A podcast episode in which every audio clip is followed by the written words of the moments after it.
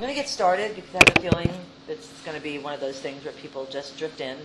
Ideally, that will be true of our final presenter. This is on? Okay, thank you, Melissa. Welcome, and I want to thank Jim Kimble and Amy Phillips for agreeing to present today during this workshop on preventing plagiarism.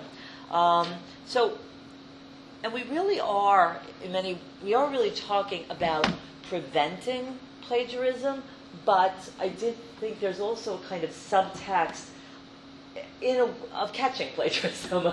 They almost go hand in hand, right? So the things you do, we're ideally on the front end trying to make sure it doesn't happen, but we are also, I think, setting up things in such a way that students know we are alert to it, and this is a way, if you are cheating, we can catch you, and the likelihood of you getting caught is greater. So maybe you don't even try it in the first place. Let me actually, I had Deb set up first, so I'm going to minimize this. Jim, do you mind going first? That's fine. Okay. So this is Dr. Jim Kimble from College of Communication and the Arts, and he's going to talk about using the oral defense as a way to mitigate plagiarism. Thank you, Jim. All right, thank you, Mary, and bear with me. I have a cold. You don't want to let me cough on you. I won't cough on you, but just in case. And you'll notice that my voice is probably a little rough around the edges. And mentally, I put my rate at about 80% today, but we'll make it through. So I thought I might begin this morning with the analogy of protecting your home from robbery. So if there's a robber or a thief out there and they really, really, really want something from your home and they're really good at what they do, chances are ultimately they'll be able to get it, right? So making your home completely sealed off from those thieves and robbers may be an impossible task, but dissuading them from going to your place, making it more difficult for them, forces them into a sort of cost-benefit analysis. Is it really worth it to break into this place, or are the obstacles that they've placed in my way so formidable that I might not want to do that? So, for instance, a convincing fake camera in front of your home, right, can be a low-cost way of preventing someone from deciding, you know what, I'm going to break in there, because you've simply raised the cost for them. And I believe that the same process operates when it comes to plagiarism by students. If we increase the level of difficulty for them, make it harder for them or more daunting for them to plagiarize, they're less likely to do it. And indeed, we find that many plagiarists say that they plagiarized because it was easy. They knew they'd be able to get away with it, or they had a pretty good shot, and so they did it, especially some of our smarter students. They're able to make it so that it looks like it's their own writing. Well, oral defenses are one way to increase that level of the daunting nature of the task. When a student realizes, oh wait, I have to sit one-on-one with my professor and defend the ideas that are on that paper, maybe those need to be my ideas. Maybe I need to not hire someone else to write this essay or to plagiarize from some other source. It is not a cure-all, just as your fake camera isn't going to stop the professional thieves. But at the very least, it's going to most likely reduce the incidences of plagiarism. So, as you can see the title here, just using the oral defense. And I thought I might today offer some thoughts about the philosophy of the oral defense and then some of the logistics as they operate in the way that I do it. Naturally, if you do oral defenses, you'll adapt it to your own situations and assignments and so on. So in my writing intensive classes, I do have an oral defense, and I've developed a bit of a philosophy around this. I think it would be easy for an oral defense to become somewhat adversarial. So you are the prosecuting attorney, and you have the witness there, and you're badgering the witness. And it doesn't necessarily have to be that way. It could become that way, particularly if you're pretty sure in your heart that a particular project has been plagiarized. So it could become that way. But I do think that fear of an adversarial encounter is part of the deterrence, right? So I don't know that we necessarily want to construct an oral defense as this friendly encounter. You want to have that slight deterrent value in there when you describe it. So when I describe this assignment, this part of an assignment, to my students. I describe it as an academic conversation. In the humanities, we construct arguments, we provide evidence for those arguments, and we try to make them as compelling as possible. And part of that process is defending those arguments, whether it's a critique from somebody or an email conversation that we have with somebody after our work is published. So we test our claims against the real world, and this is part of that process. Those students who go on to graduate school will certainly be defending their ideas orally, so we're preparing them for that process. But in other careers as well, you do have to defend your ideas. So this is part of the real world. It's an academic conversation that leads us to real world implications. So part of this justification is positive philosophically for me. We're engaging the ideas the students have submitted. It's a natural part of the process. At the same time, philosophically, I stress responsibility. Okay? There is a responsibility when you're putting ideas down on paper. I explain to them that if I were to plagiarize something and then publish it, that I could be fired by Seton Hall University. And this has happened to professors, I don't know at Seton Hall, but in academia. And so the university community takes plagiarism very seriously. And if my job is at stake, imagine how it is for others in that process. Right? You could very easily fail a course, which is probably lower stakes than losing your job. Okay, so academic dishonesty is very serious. It's part of the responsibility. It is part of my class contract. I don't mean contract as in signature, but I clearly indicate in the syllabus you will be defending your work. I explain what that means. So I want them to know early on going into the process that they're going to be defending their work, so they're mentally prepared for that part of the process. Research does show, and I explain this to them, that research shows a link between an oral defense and lower rates of plagiarism. Now, if someone were to raise their hand and say, can you show me those studies? I don't know that I would be able to find them. I'm pretty confident that they're out there. But the reason that I say that to them, perhaps it's a bit of a fib, is to establish that link in their minds. I want them to understand that having an oral defense is connected to lower rates of plagiarism. And I want that mindset from the outset in their minds. So we make that connection. Everyone in the class does go through it, so I don't pick and choose students. I guess one could do it randomly, but that probably removes some of the deterrent value. So everyone goes through it. And when I am suspicious of a particular project, but I don't have proof that there's plagiarism, my questions do become a bit more pointed in this process. So, yes? So, do you sell this to them or explain it to them as an academic process that then also just happens to deter plagiarism, or do you say that this is a mechanism, my mechanism, to deter you from plagiarizing? It's both, right? So it has a utilitarian value. It does has the effect of reducing plagiarism, but it's a natural part of the academic conversation that they don't always get to participate in. You know, often their experiences, I put the ideas down on paper, I get some feedback, but that oral component is often missing. Mm-hmm. But we know in academia that we do have that frequently. And so it's really expanding that conversation. The fact that it also prevents or mitigates plagiarism is a bonus. So I try to sell it that way. Okay. Right. So that's kind of sort of my philosophical approach to it. Logistically, how I do this, and I have maybe about 3 or 4 minutes left probably. Okay. So for me, the defense is a constituent component of a major writing assignment. And what I mean by that is it bears points on its own. So let's say it's a 100-point assignment, and effectively it becomes a 125-point assignment because I attach 25 extra points to the oral defense. And so it's independent and yet linked to the writing assignment itself. So everyone needs to go through it. And so there's points attached to it alone. I typically schedule them outside of class time. If we have an exceptional semester, sometimes there's 29 meetings instead of 28. That 29th can go toward the oral defenses. And I schedule them in 10-minute increments of time. So it doesn't take too long, but it does add up when you have a class of 18 or 20 or 22 when you're meeting with all of them. And we ordinarily hold these sessions in my office. Okay, so that's where they normally take place. I require them to bring a hard copy of their essay with them for a couple of reasons. One is that occasionally I will ask them to read a passage aloud to me.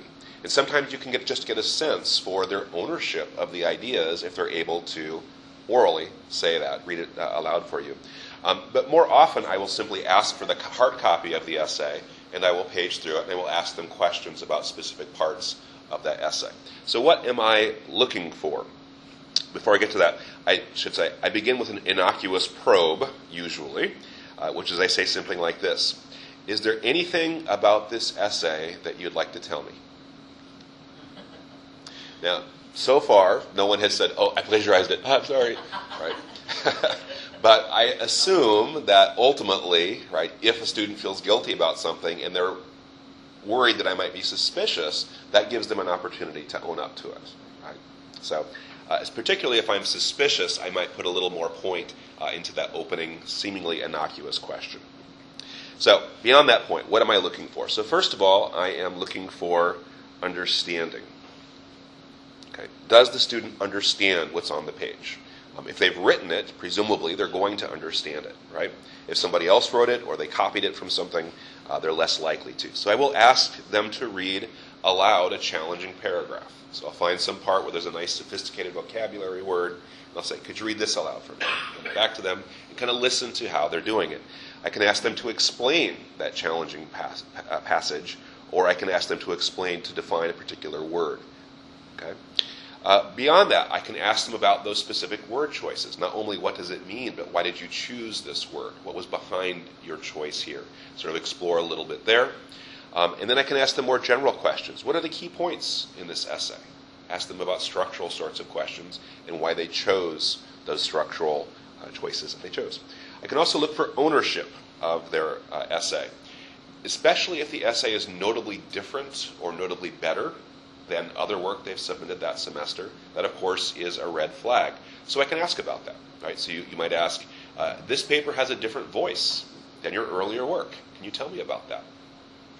Right? And maybe they have a good reason for that. Maybe they just did throwaway work earlier on in the semester, and this one they really focused on. This is their true voice. All right, so I can see that. But you may ask about the writing process itself. Did they own that? Where did you write this essay? Were you in the library? Were you at home? Which computers did you use? How did you find your sources? What databases did you use? Which source was most helpful?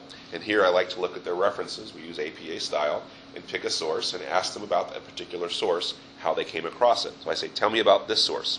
And as an anecdote here, I once actually did catch a student that I was 99% sure had plagiarized or engaged in some form of academic dishonesty. Because in my field, there's a really well-known essay by a scholar named Wick Elms from 1925. So I lecture about it, I talk about how important it is, and a student cited it. And I thought, that's a hard-to-find source. Right? It's not in our library. It was a book chapter published in 1925. So for the student to have accessed it, they would have had to use EasyBorrow or go to a different library. But he told me he found it in our library. I said, show me where. So he wasn't able to show me where he found it in our library, and that became the proof for the plagiarism. I always end the session with a statement of responsibility. I will ask them directly. I'll look them in the eyes, and I will say, did you author this paper? All right, so I want to see that connection there. And so far, they've all said yes, but I suspect someday someone will say, Yes, I authored this paper. And I'll get a sense for that. So back to the idea of robbing your home. I don't think that the task is to make it impossible for the thief, but it's simply to raise the stakes for them. The more deterrence that you use, the less likely a person is to rob your home, and I think that's the case for plagiarism as well. This is just one deterrent, and in this panel we'll be talking about some other ones. So I will cede the rest of my time, if I have any time left, to our other panelists, and I'll be glad to address any questions. Yes. Can I ask now? Yeah. Sure. I have a very quick question. So, do you take the papers? Have you seen the papers before the student comes in, or are you seeing them for the first time when the student sits in front of you? Usually, it's the first time. Okay, so you haven't controlled. That was my second question. You haven't gone online and controlled the ones that you're a little bit suspicious about. I could, in theory. I don't know that I have yet. Okay. Previously, I do use SafeAssign. Yeah. I do use SafeAssign frequently, so I sometimes have caught a student previously, and in that case I would probably do it ahead of time. But in many cases they haven't actually submitted it electronically yet, and so this is the first time I'm seeing it as the hard copy. That's a good question. Other questions? No, but I did actually want to make a comment, because I feel like, to go back to the question you asked earlier about how you present it, honestly, I would say kids in the class, 98% of them are going to be delighted that you are doing, that we are doing something to prevent the cheating that they know is rampant around them. They are not going to be offended or upset in any way. Not that you were suggesting that, but I think to say flat out, yes, I am doing this to really try to help you and mitigate cheating and all that. So I think that makes it, I think really most of them are grateful. And the ones who are cheating are unhappy, but that's really what we want. Right? We want them to be unhappy and not to do it, hopefully. So we can assure them that they have nothing to fear. Absolutely. If you do your own work, this is a perfectly innocuous process. Yeah, absolutely. Yes. It's engaging. I'll go next. Okay, good. Yep, it's up there. Okay. Okay. All right. Thank you. Thank you. Thank you. All right. So I'm going to pull up Deb's PowerPoint. You know, we have a colleague in the department who actually does his final exams. It's not a paper, but he does an oral exam for his final exam. And in some ways, it's kind of similar. He's not trying to catch for plagiarism, but he is trying to see whether or not they've done, have they done the reading? Have they done the work for that course? Because it is a grad class. Well, I think he does it in grad and undergrad. Farina. Oh, okay. Did he do it in undergrad? He didn't do it for undergrad. Okay, so he might just be doing it for grad tests. You don't quiz a lot. You don't necessarily. I mean, I do writing assignments, but I teach one class a semester. It's easy enough to assign writing every week when that's the case. When you're teaching three classes, it's a little overwhelming. So, yes, if he does an oral final exam in his office, same thing. It's usually about 15 minutes or so, and it's a way to see whether they've actually done the work in reading that semester. So. Yeah, it's so much better. I taught for 15 years in Italy and did all undergraduates and oral exams. Oral exam. And I mean, it took days for us to do that. Yeah. But you understand so much better if they get it or they don't get it. No. Right.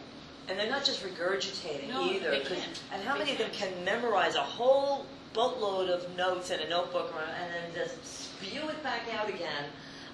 And then that's it, and then it's gone. So, that's another interesting tip. All right, so this is Deb Zinicola. She is with the Ed Studies Department of College of Education and Human Services, and she also has some tips she's been doing. I just want to know who's here, so. Oh, good question. Pamela from Stillman School. Pamela? Pamela. Hi. Hi, I'm Dawn Smith Henry. I'm just an adjunct from the writing group. Great. That's English, yes. Never say just, Dawn. I know. You are the rest of us. Okay. So these are just some tips from teaching here 21 years. It's not like I read a whole bunch of stuff. I've been burned. And so as a result, I've come up with a couple things. And one of them is change your assignments. We have departmental assignments. And so they have to, in a way, stay the same. And how we've been burned is the kids will turn in something from the prior year. Sororities and fraternities give them out. They save them, good papers, and they have them. And so how I recognized a bad paper that I started to say, wow, and I looked at properties and saw that they had the other person's name was still on it. So, and this was in the freshman class last spring. So. Sometimes we can't change our assignments, but you can change it a little bit enough so that if they use the prior one, and it's, we all love our assignments, but I find that if you don't, then they're right there. These things are right there for them to just take. Another thing is make it a safe assignment. So Amy's going to show you how to do that, because if it's a safe assignment, over time, you will see that you build a base of all the things that they've done with that assignment, so they can't take that other person's assignment. It's already in the file, and it'll show up as somebody else's paper. So, and it's not that hard to do, right, Amy? Right.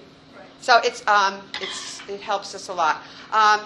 And here's the thing that helps. Since we do have to keep the same assignments and we collect data on how they do on them, I have them start the assignment in class. So they start it, they choose, they have a selection of topics, they choose it, and they start writing the first paragraph, they start creating an outline, and then I have them save that. So if at the end I get something else, it's pretty clear that's not where you started, now we have to have a talk, all right? And this was really important. I learned from the WAC workshops many years ago, writing across the curriculum, that if something is due in 3 weeks, the next week we have part of that due. And then the next week we have a draft. And then the next week it's due. So you can see that it would be harder for someone to just take a product and then deconstruct it to do those parts. It's almost more work than just doing it. So this is, in education, we call it scaffolding. But it really keeps them on track, so they're not the night before trying to construct something, and it's probably not going to be that good. Okay, so what happened with the two people that used somebody else's papers, I could see right away what they gave me was not what they started with. It wasn't what we had talked about. It wasn't where they had begun. So it was pretty clear that it wasn't their work. I also think it's really important if they share with each other what they're working on. So if somebody really isn't working on anything, you're walking around, you kind of see that, and to give them feedback. Look at that outline, look at where they're at, and you can give suggestions. Not only does that prevent plagiarism, but it encourages them to continue. It encourages them to keep on in their own work. And I think this is, doesn't prevent plagiarism, but it will help you find out if it happened. The day the assignment is due, maybe you ask for paper copies, some paper or a project. Also ask for the electronic file copy because you can click File, Properties, and right there it'll tell you when, kind of when they started it, when they finished it, and if it's theirs. For the most part, you get some information. We had that with the plagiarism problem this summer. The way we found out was through File, Properties. And then in the end, when the paper's due or the project, we all share something we learned around the room. The person who hadn't really done the paper had nothing to say. And it was sort of sad, but it encourages them to participate and have their own work. And that person that did that actually cried. She said all these things that I had done made her feel horrible in class, and she was really, you know, sorry that she had made that choice. And this one is what I've tried to do in Journey of Transformation. It's an undergraduate. You know, there's, I don't know, 25 sections of it, and they do similar assignments. Try to make your assignment so creative that it doesn't exist on the internet. It doesn't exist in anybody else's file box. And so one thing I try to do is take one of the old texts in Journey and match it with a film that just came out. And so this way, you're less apt to have other things on the internet about that, related to two things that you randomly selected. So try to make it really hard to duplicate. And then finally, we learned, Mary and I learned this summer at the Best Teachers Institute, to get investment with students in a topic, have some choice for them. Studies have shown that the more interested and engaged they are in the topic of the project or paper, the more apt they are to do it. They get enthused about it, they're excited to research it, rather than us just giving a topic. We're saying do a paper. To have them really have a list of something to select from, and options in how to do it as well. So you can do a return paper, you can do a poster presentation, you can do, you know, part three. As long as you think these have the same amount of rigor and you make the criteria the same, some that really aren't enthused about a paper can still learn and share.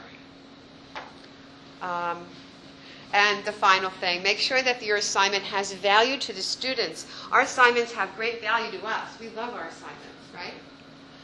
But is this resonating with them? And that one assignment that those students keep copying, I know they don't like that assignment. It's like one of those necessary evils in the discipline, but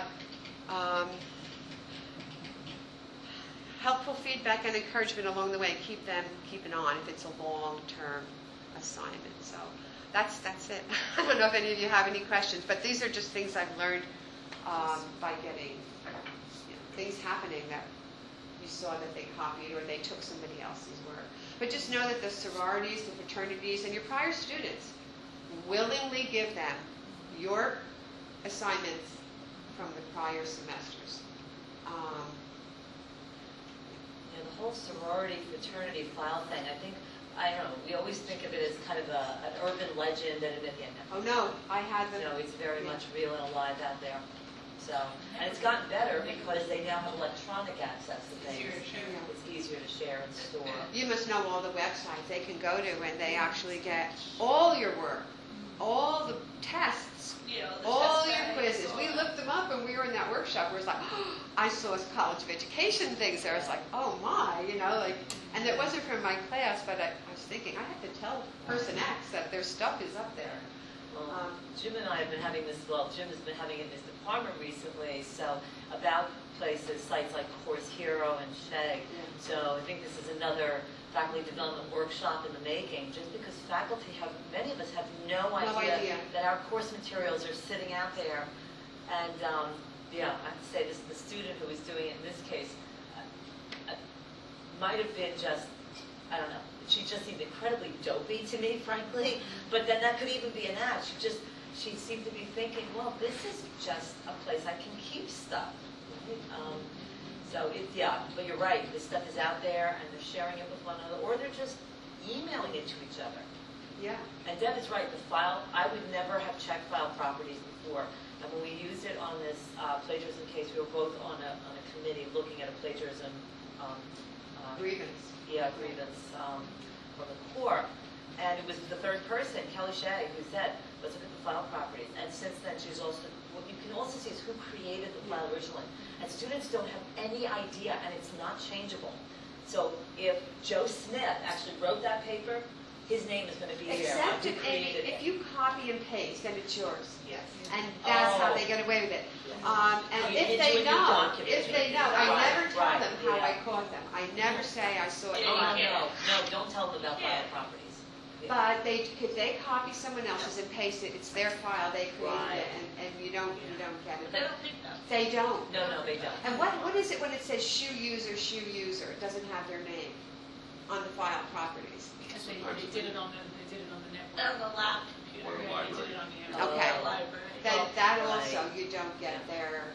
But even if they are smart enough to know about copying and pasting, in all likelihood, they're not going to do that until the morning that the paper is due. Or so. I think the dates will also. And I saw 2017 on the papers and 2018. Like if they're in a big hurry, they slip up something. Exactly. Yeah. So it'll show that paper having been created, started, and finished. That morning. So you know. Yeah. In the same minute. Yeah. Exactly. Yeah. They haven't been revising it or working on it. So there are, and we did actually catch this student. It was really interesting the way it sort of unfolded. We kind of suspect it, but we really didn't have any evidence. No, we haven't started digging into the time link chain on things. And there's no way you could have done this. So anyway, bless you. Do you have any questions? Yeah. No, it was really interesting. So, go ahead. I just want to say how useful this is. Thank you. Because I just started with my students, first years, and I gave them the first assignment, and they had to do some background research. And I'm amazed at how much information they just took and just plunked into the essay and just whole paragraphs with obviously not their work. Yes. And, you know, not even focusing on the prompt anymore. Right. And then, you know, they're not even doing their assignment anymore. They're just, yeah, I know. And they take huge chunks of quotes and fill up paper space. And when you do SafeAssign, you'll find out exactly where those, how much of those chunks, and they get the report. So they'll see a whole block in yellow, and then, whoa, well that whole thing isn't yours. Yeah. It's okay to use some quotes, but not when your whole paper's filled with other people's writing. Right? The other thing too is they'll write and they'll copy the text from somewhere else. They'll put it into the Google Translator. Translate it to a foreign country, and then translate it back to English, and that's supposed to be paraphrasing. So that comes up. That's very clever. That's hysterical. They're working harder at cheating than actually rephrasing it themselves. Oh, my God. Well, that's hysterical. Amy, my gosh. You got to go then. It's your turn. Yeah. Because you probably have 10,000 more tips. Right? Well, Amy is getting set up. I'll just mention that I didn't do a PowerPoint, and mine's just a Word document, so I'm just going to... Deb and I have some points in common. The one thing that we do in English, many of us, is, and it's part of the way we teach 1201 and 1202, but teaching writing as a process. So I require that students submit either a paper proposal or some sort of a pre-writing that they've done to begin with. And then the next step is usually an outline. And they cannot go to the outline until the first step is done. And I don't do a lot of grading. I don't read it carefully necessarily. I want to know what they're writing about. But a simple check, check plus, check minus system. Again, we're not trying to add to the grading burden of faculty. But frankly, not only does this help prevent plagiarism, but the biggest cause of plagiarism is procrastination. They will wait and wait and wait. Most students do not want to plagiarize, it turns out, but they get caught up and they realize the paper is due and they just don't have the time to do it, so they panic. So if you can make them do the steps along the way, you also are less likely, one, to have them panic at the last minute. Two, you have a real feeling for how they write. If you don't have students doing writing during the semester until that paper is due or the final exam, and those writings are very different, those kinds of writing, then you're almost asking for, you're not going to be able to tell, oh, wow, this doesn't sound like, Jill, anyway. But you also can catch problems. So when they have to do their topic, they can almost always find a topic. Then they can maybe come up with an outline. But by the time they have to hand you, like, the first page of the paper, and now you realize, okay, they couldn't find, or their bibliography, working bibliography, and they couldn't find any resources that made sense. Like, you can actually catch the panic moments before they lead to this thing that, to this big mistake they're going to make, which, yes, can result in, we keep a file for our plagiarized papers for 1201 and 1202. Actually, for everybody, for the English department, it's electronic. And we actually did find somebody who had plagiarized for the second time. I went back into my files, and there she was, had plagiarized already. So rather than just getting an F on that assignment, she got an F. She failed the class. We have a three-piece process. The third piece is you get reported to the dean's office for potential expulsion. So again, we have that luxury because we have all those 1201 and 1202 sections coming through our door. Yeah, I think really we are trying to help them. It's not the gotcha moment, which I know I'm hearing from Jim and Deb. We really are trying to make sure they don't get themselves in that position, and we give them some tools. All right, so this is another tool, potential tool. So it is a way to catch them, but it's also a way they can check themselves. So I let Amy, this is my current course, and I'm using assignments, and I'm having the assignments go through SafeAssign. So SafeAssign will check a paper for the originality of it and match it to external sources, either at the institution, at other institutions as well. Because we've seen some file sharing across institutions, right? Two college friends going to school, they're in the same program. So it's matching it to published things, also unpublished papers? No, published with, institutional papers here at the university. Okay, that we have an institutional database, so it matches against that. So every student that submits a paper to SafeAssign gets stored in an institutional database. Wow. There's a global database for all other institutions that are also using SafeAssign, and then there's also ProQuest and your internet sources and regular Google searches and things like that. That SafeAssign will go out, check for matching, and then report back to you. And it gives you a percentage, an overall percentage. So first I'll show you how to create it. It's really simple. And even if you're collecting the papers in a hard copy, you can still have the students submit electronically. So under assessments, you're just going to choose assignment.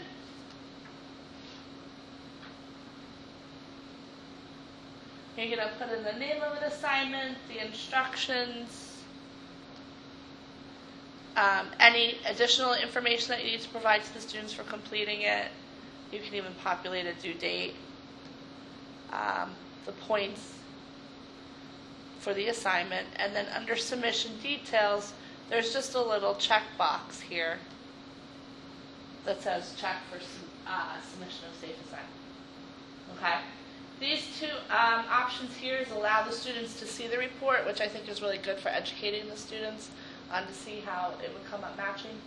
And then if you didn't want to include the submissions and the institutional and global references, say it was a draft, and you're not yet you want the final copy to be added to those databases, you could check here. And then that's it, really. All you need to do is hit submit.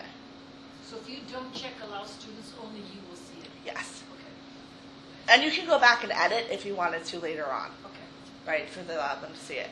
Are you able to show us what the students see when they do this? I'm sort of curious, because I've always done the same assignment for me, so I see the reports, but it never occurred to me to let them access the reports. Do they see the same thing? They say the same thing. Yeah. And does it say, you know, submit here for safe analysis? So as a student, say I'm going to submit, did you do assignment 5 as analysis? Yes. Okay. So I click here as a student. They're going to see the instructions. Okay, they see right here, by submitting this paper, you agree that you're going to have it stored as a safe assignment. All right, and then they attach their file, and then hit submit. When they want to go view it, they actually see this part of it. So they'll see their paper, the same view you have, right? The paper, and then their originality report over here. Okay. So you access this through the Grade Center. Is there a down arrow there? Yeah.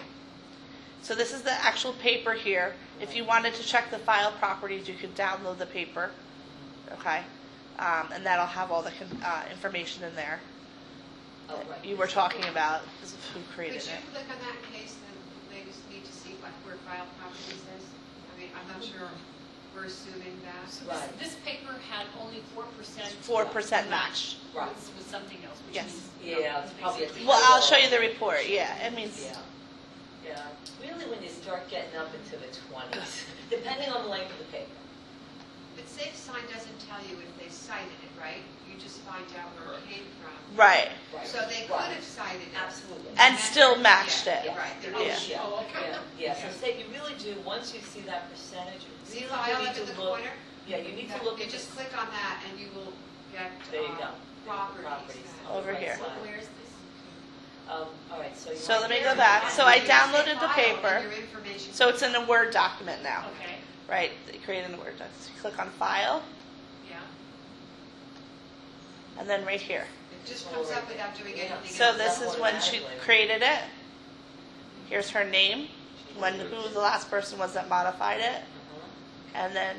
So you're saying that if somebody else had actually written the paper originally, that if they these names would be different. Yeah. Yeah, and that's what happened to me. 5 people. Yeah. Unless they know last year's students. Unless they know to copy and paste it into another document, which many of them don't know. And even like the creation. So the thing that the way we caught the student was actually cheating at an exam and was claiming that she hadn't used the materials in the exam that we suspected she had, and we looked at the creation date, and it was impossible. It was, the dates and times simply didn't match up with her story, and when we called her on it, she had to admit that she had, in fact. She literally uploaded a paper during the exam. During the exam. And the time showed that during the exam she was using another source. Right, yes, so, yeah. Because of the time, it was the time in the middle of the exam, like you shouldn't be looking stuff up on an exam. Yeah. Yeah, it was just obvious. But yeah, Deb's example is my favorite because she just pulled it up. Well, I don't know if you've ever had this example that when they pagination. So sometimes the name on the pagination will be hidden. It will be a last name, page number. But if you print it out, it comes out. And there are other situations under which in Word it doesn't always show, but you can. Yeah. So like Turnitin, you could put quotes at the top of the paper and the bottom of the paper and hide them in the headers, and then Turnitin would think that that's a whole citation and just ignore it. Right. So it would never get searched for anything. So there's all sorts of. Yeah, but I've had people catch students from like plagiarizing because they didn't realize that whoever they got the paper from had pagination that included the last name because it was invisible. Well, yep. Yeah, it's all hidden. And then they print the paper out or whatever, and it's they're not even paying attention. It's not on the first page, or because they'll change that header, but the pagination on the subsequent pages will say, if that person's name is Jones, they'll say Smith 2, Smith 3. And they're not looking at it because they just print the thing out. Anyway, all kinds of dopey ways they can be caught. Okay. But anyway, so yes, file properties is easy to locate. Yeah. Just file. Yeah. Just file properties. Right. Yes. Minimize that or okay. Else. So then let's take a look at the report. Right. Up. Mouse is very it's a little wonky. Sensitive. So it'll tell you where in the paper. So here's the first source. This is what was matched. And then if you scroll down, you'll see it's from another student's paper. Yeah, right. They all found these programs very frustrating. Yeah. And then it'll and it's 4% because this is a relatively short assignment. It's about 300 words. So, and then that's it. Really, there's nothing else. Yeah. So, no, but the student didn't take it from somebody else's. But they're all saying kind of similar things. It, exactly. It was like random batches. Exactly. It's a general phrase. Yeah. Yeah. And then if it was you could click on it and bring. If it wasn't anything but another student's paper. Welcome to my email world. You could click on it and actually go to the original source. So if they had found it somewhere in a ProQuest or library database, you could click on it and go to the actual original piece and see what it was. Yeah. But you'll often, I mean, again, you'll find titles, author names, sometimes really innocuous phrases that have been used. Yeah, sometimes citations will come up. Right. And the APA. Do we have to be in Blackboard to use this? I mean, is Blackboard the only way to use this? Yeah, right now, yeah. Okay. Yeah, it's embedded in Blackboard. There are a few programs out there, but you would have to pay for them. Jim, the one you had mentioned. Yeah, I don't remember the name of that. Yeah, I can't remember it either, and I just had it on my laptop. No, because I think, so SafeAssign replaced Turnitin for us. For us, yes. Yeah, no, I can't remember the name of it, but they are, this is free, and it's right there in your course. You can just have the students go and submit it there. And if it's a draft, I have them do their drafts. Right. They can fix what was reportedly wrong. Right. Before they have the final. So in a way, it's a teaching tool. Oh, I didn't realize. You know, I forgot to cite that. Okay. Yeah, you did. Right. Or take it out. Right. Right. Yes. No, it can be a teaching tool. So that's really SafeAssign. Mm-hmm. Yeah, but it is really easy. So questions about SafeAssign? You know what's funky for me is finding all the reports. Right. Like it's easy to make the assignment, and then when they come in, I'm finding it's like not user friendly where the report is versus where the paper is. And so I sat with that a while. So if you go to the Grade Center.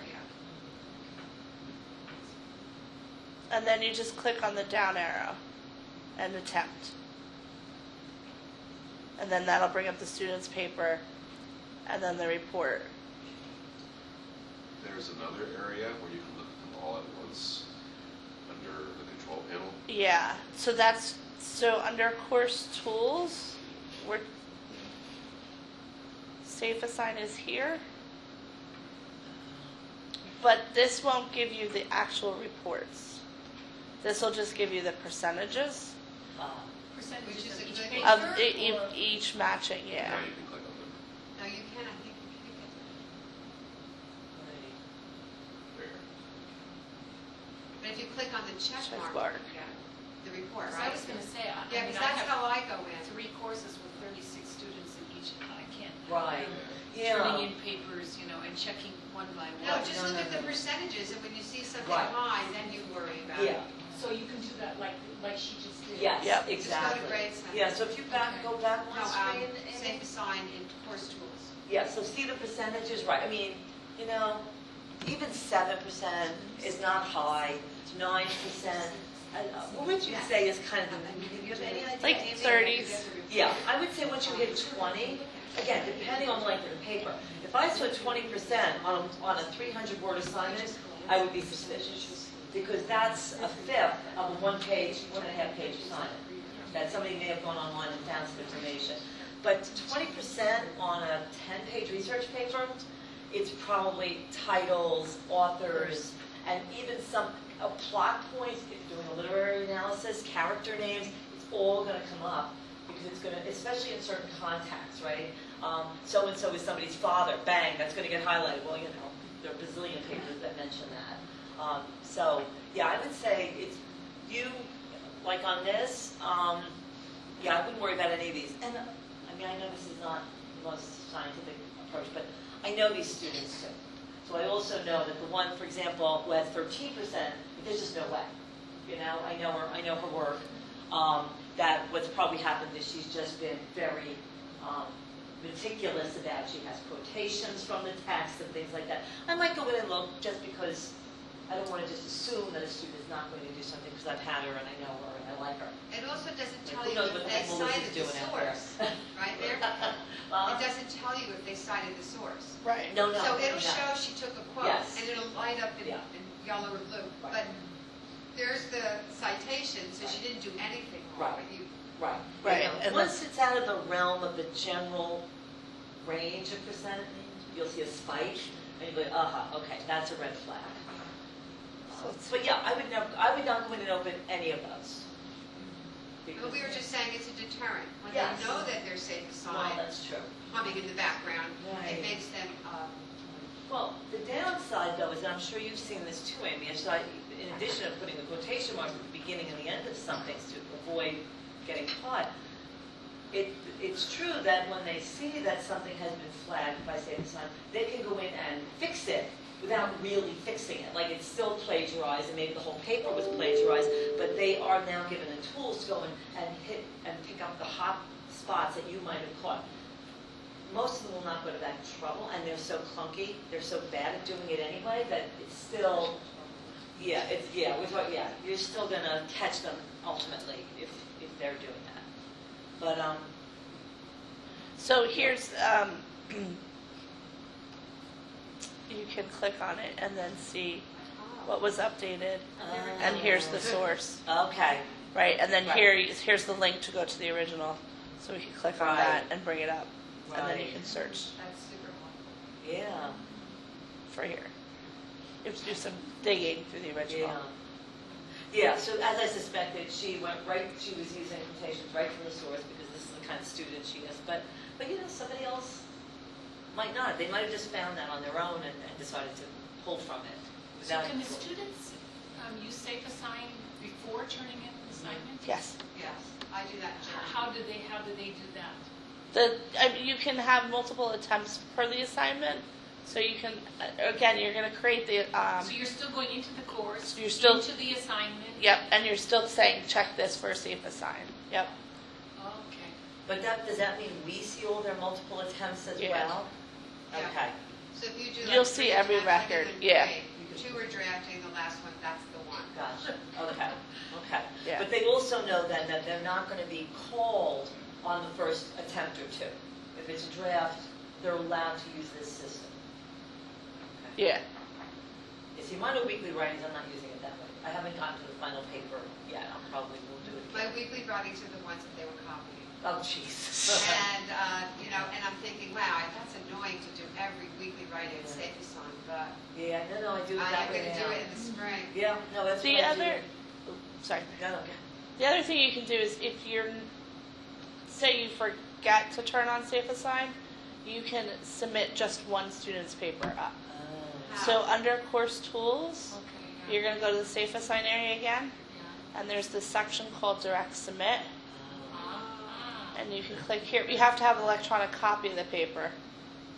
But you click on it, and then you can upload a paper.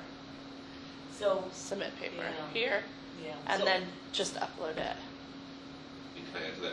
Yes. I use this all the time. You can either do individual papers by a copying and pasting into the box there. Here. Or if you put a bunch of papers into a zip drive, you can upload the zip drive. Oh. Right. Browse, and it'll do them all at once. Cool.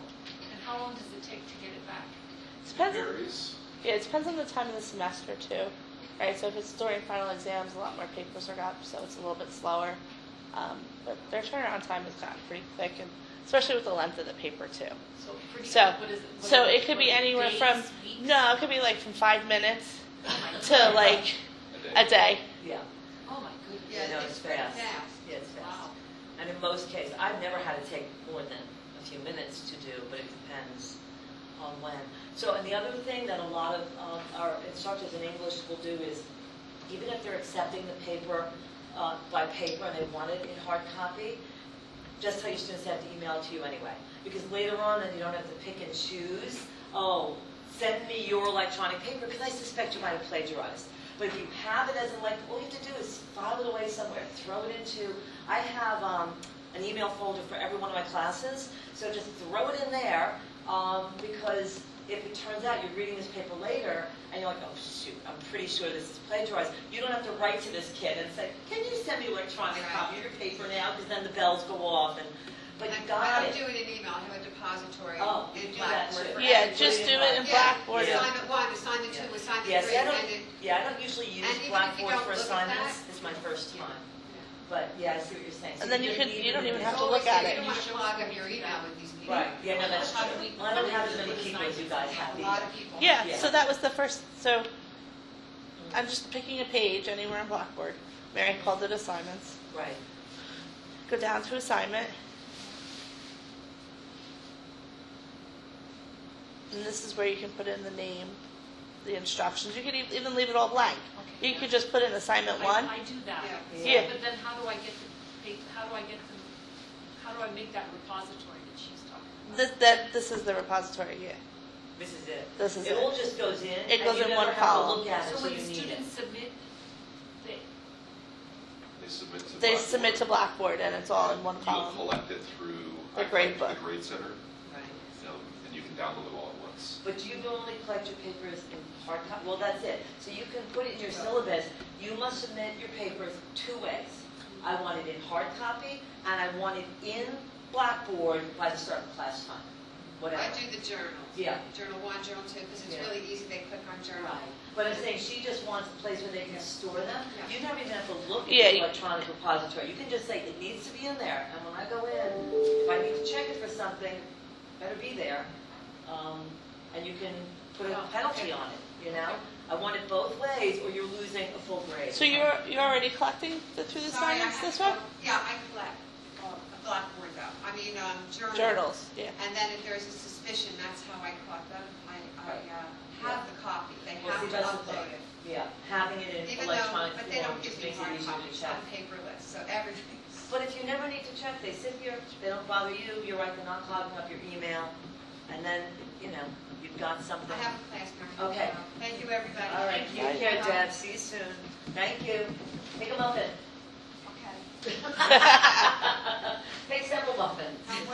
We're not sending them back. No. Doing something with them. So, any other questions? Yeah, I have to say, I have not used, this is the first time this semester I'm using SafeAssign. I'm using it this way. Yep. As a regular weekly thing, and mainly because I'm having this conversation with Deb, and these weekly writings I've been doing for years, and almost every semester, without fail, no matter what, I catch at least one person plagiarizing. So, you know, last semester I actually made it through the semester, I think. I didn't catch anybody, but this time around I just thought, you know what, I'm not dealing with this. Let them know it's going to take the time. I have a mixed group of grads, undergrads, history, English. I don't know some of these students, and they don't know me. They don't know me, So, you know, I felt it's easy enough to go in and grade. It's very quick. And again, these are the weekly writing assignments. The paper, I'll have them put in there. I haven't done that before either, so we'll see how that goes. So, but I think all of these techniques, this is just one way to do it.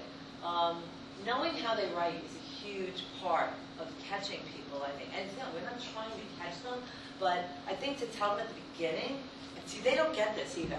How many times have you had a student, you've told a student, I could tell this wasn't your writing? They're mystified. Well, first of all, because they're such terrible readers themselves that they don't pick up nuances of vocabulary, of rhythm, of tone, right? They're oblivious, most of them, especially freshmen, undergraduates, whatever, and even graduate students. Very often, project Melissa, she's a creative writing. She knows all this stuff.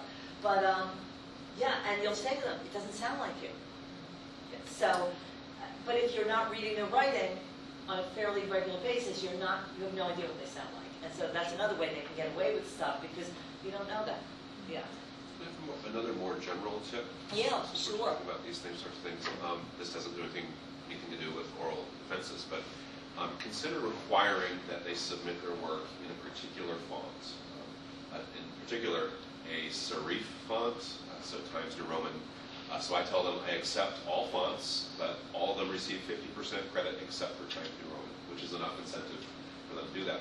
And one reason for that is it's just easier to read. But another reason is that when they copy and paste from an external source, for whatever reason, Word changes the quote marks from curly quote marks to straight quote marks. Yes. So when you're reading it, you can see where they've copied and pasted in many cases. It's a nice red flag. And they won't do that if it's in Calibri. Right, and they won't go back and change, because their eye is not usually attuned enough. And they wouldn't know how to strip out the formatting and, and do all that. The other thing, and this has nothing to do with plagiarism, it has more to do with cheating in terms of paper length, is you know that students can increase the size of punctuation, right? And it actually increases the length of the paper fairly substantially. On like an 8 to 10 page paper, it can add a full paragraph, double spaced, if not more yeah. by changing the period from 12 point to 13 point. And that's what they'll do. They'll go in, select, change all the periods. 14 is usually pretty visible to you, but 13 is not. That's why I do track changes now when I grade all their papers. I do it electronically, because I start to write usually right after the period. I'll have something I want to say, and it will pick up the 13. The very first time I ever caught somebody, I was like, what the hell just happened here? And like, the type is so big, because the period is minuscule, but the font is suddenly bigger than the other font in the paper. And I realized... What does that do to the paper length? How does that change the paper length? Because it expands the space, so then everything moves down, so you could get almost it takes up half of a page. Yeah, it takes up more space on the line. I know, they're incredibly creative. I often say if they spend as much time doing the work as they spend figuring out how to cheat, it could be brilliant, some of these people. I know, it's insane. But and they'll do it with other things, too. You can do it with other forms of punctuation. Periods are the most common. That's the easiest. Yeah, and they're small. It's not as visible to the naked eye. It's more obvious with quotation marks, with semicolons. So anyway, commas they can do too. So I know it's crazy stuff. But again, I think if they know that you know that stuff, it tends to also be a deterrent. I know all, you know, I've seen a billion different ways to do this, and that is a form of cheating. Of saying I wrote a you know, an 8-page paper, and it's really only a 7.5-page paper, especially if you're, you know, saying that that's a minimum. I don't even make it a minimum, kid. So anyway, all right. So, any other questions or comments? Well, thank you. Thank you, Jim. Thank you, Amy. Thank you both for coming out on this terrible rainy day. I appreciate it, and this is very helpful. I think. Maybe we could post your little PowerPoint things.